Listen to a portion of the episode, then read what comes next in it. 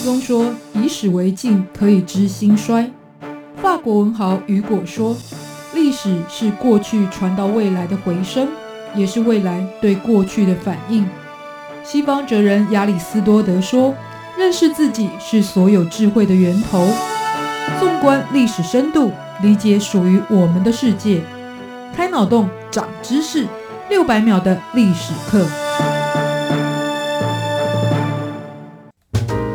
认识过去，才能够掌握未来。欢迎您收听这一集六百秒的历史课，我是维珍。在今天末代领袖思索与境遇要来介绍的主场景就在印度这个地方。当然，每一个人对于印度的印象或者是解读都不太一样。有些朋友可能会马上想到，它人口很多，而且呢，感觉上有些混乱。但是有非常多的朋友相当喜爱印度呢，传统源远流长而且多元的民族跟文化。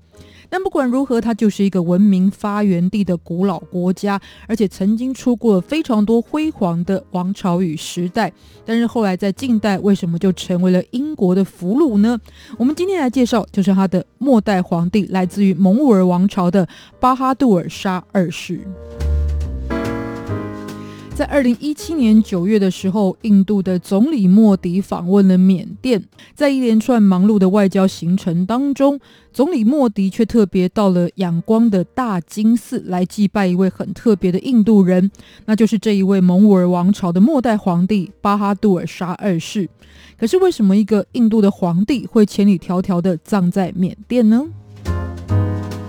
先说到他所属的蒙吾尔王朝，其实蒙吾尔就是蒙古在波斯语里面的一个念法。那他的开国皇帝是巴布尔。巴布尔的父亲是铁木儿帝国的后代，而他母亲的祖先呢，就是来自于蒙古的英雄成吉思汗，继承了父母身上都带有英雄的这样子一个血统。巴布尔本人呢，其实也是有着这样的作为。他先是征服了印度次大陆，而后呢，就在西元一五二六年建立了蒙兀尔王朝。那虽然巴布尔本身是信奉伊斯兰教，可是由于印度的民族成分来说，组成是非常复杂，杂所以宗教信仰上也显得特别多元。于是他所采取的政策是宗教宽容，还有文化融合的一个方向。这不但让他巩固了帝国的统治，而且当然也说服了百姓呢，不会有这种反抗之。心之外，同时呢，也就很快得以进入太平盛世，文公武治都达到鼎盛。而知名的古迹泰姬玛哈林，其实也就是在这个时候所建造的。但虽然蒙兀王朝在后来统治了印度长达三百多年，可是呢，在这期间，跟我们所有看到历史上曾经辉煌的世代王朝都一样，虽然呢会有非常英明勇武的君主，但一定也会出现昏庸的领导者，尤其越到后期越。是如此，而且这当然也会导致呢国力大不如前，由盛转衰的情况。慢慢的，他们就挡不住了列强的侵略，尤其是在英国的东印度公司出现之后，等于说是入主操纵了印度这个地方。但是有什么样的一个过程呢？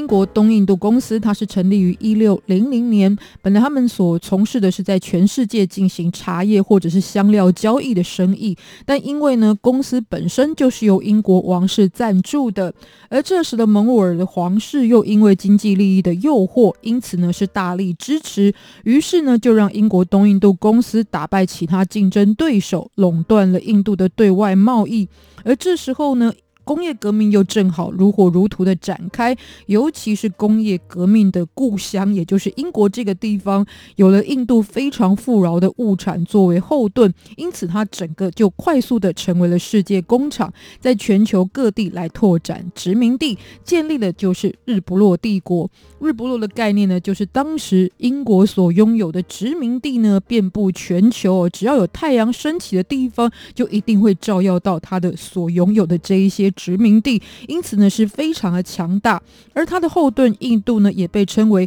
英国皇冠上最闪亮的珠宝。这当然呢说的是这里呢珍贵的财富资源。因此，为了加强控制，英国东印度公司不但拥有了自己的军队来掌握许多地方上的统治权，甚至还能够发行自己所属的货币。那其实经济跟军权对于一个国家来说，就像是人体的动脉与静脉，就是最重要的两条命脉。而当这两条命脉被人掐住的时候，当然就是奄奄一息。命在旦夕，非常痛苦的情况。可是对于此时的蒙古尔王朝来说，其实也就是这样的处境。他们除了大权旁落，简直是完全沦为了一个傀儡政权。虽然他们也曾经试图要力挽狂澜，改变这样的局势，但事实上呢，对于后世来看呢，都是一种垂死前的挣扎。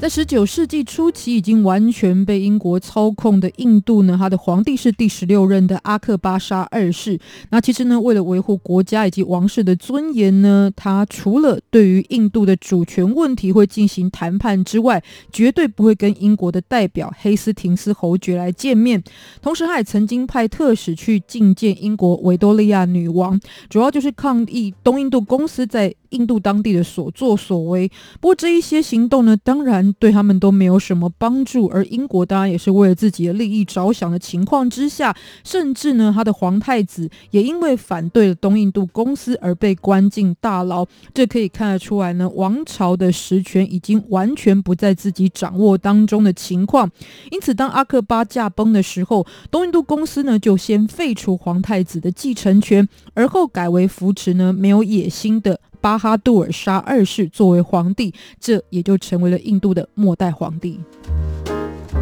巴哈杜尔是阿克巴第二个儿子，从小就非常精通文学、音乐与诗歌，可是对于政治却是完全没有兴趣。更何况在他登基的时候，其实就已经快要六十二岁了，而且每天都沉溺在吸食鸦片当中，因此也很难有什么作为。当然，当时的英国也是看中了这一点，所以呢，才把他选为继任者，而且就想借着这一点，更进一步来侵蚀印度的皇帝跟王家的权力。还有更过分的可以做吗？其实还蛮多的。比方说呢，他们就提出，印度的王公贵族如果在死之后呢，没有子孙的话，那你所有的领土跟财富都要收归为东印度公司所有，包含连皇帝本人都不例外。而且还要求巴哈杜尔的继承人将来在上台之后呢，就不能够再被称为皇帝，甚至要搬到乡下的宫殿来居住，而且还会被缩减每一年的皇家俸禄。